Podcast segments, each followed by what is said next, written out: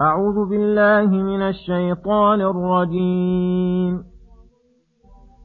فإذا قضيتم الصلاة فاذكروا الله قياما وقعودا وعلى جنوبكم.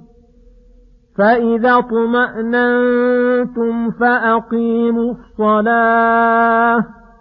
إن الصلاة كانت على المؤمنين كتابا موقوتا ولا تهنوا في ابتغاء القوم إن تكونوا تألمون فإنهم يألمون كما تألمون وترجون من الله ما لا يرجون وكان الله عليما حكيما.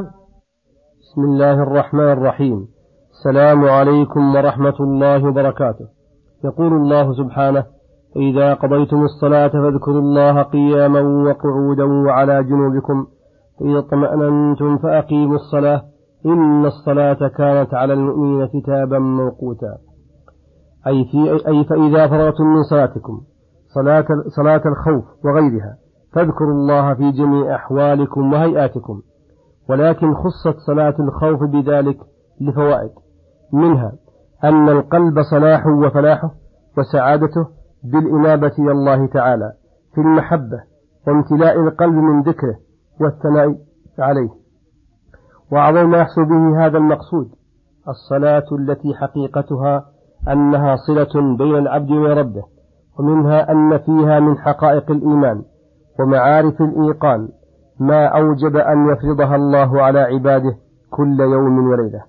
ومن المعلوم أن صلاة الخوف لا تحصل فيها هذه المقاصد الحميدة بسبب اشتغال القلب والبدن والخوف فأمر بجبرها بالذكر بعدها ومنها أن الخوف يوجب قلق القلب وخوفه وهو مظنة لضعفه فإذا ضعف القلب ضعف البدن عن مقاومة العدو والذكر لله والإكثار منه من أعظم مقويات القلب ومنها أن الذكر لله تعالى مع الصبر والثبات سبب للفلاح والظفر بالأعداء.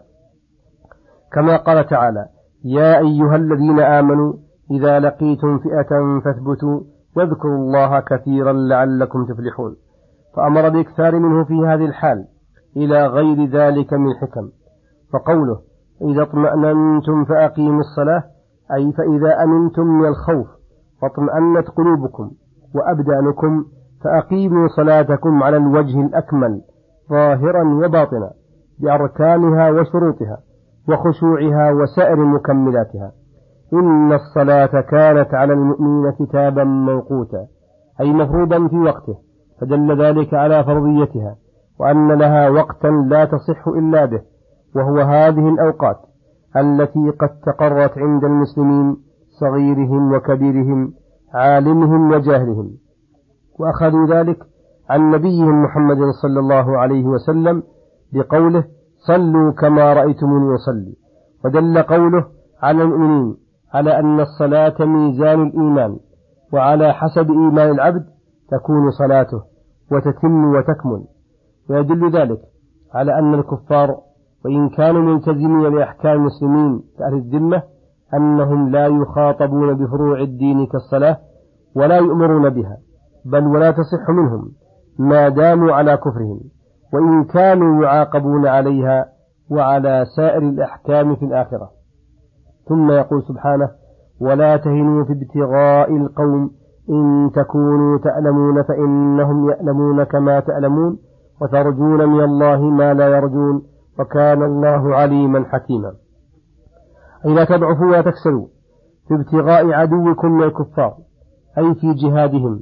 والمرابطة على ذلك فإن وهن القلب مستدع لوهن البدن وذلك يضعف عن وذلك يضعف عن مقاومة الأعداء. بل كونوا أقوياء نشيطين في قتالهم. ثم ذكر ما يقوي قلوب المؤمنين فذكر شيئين.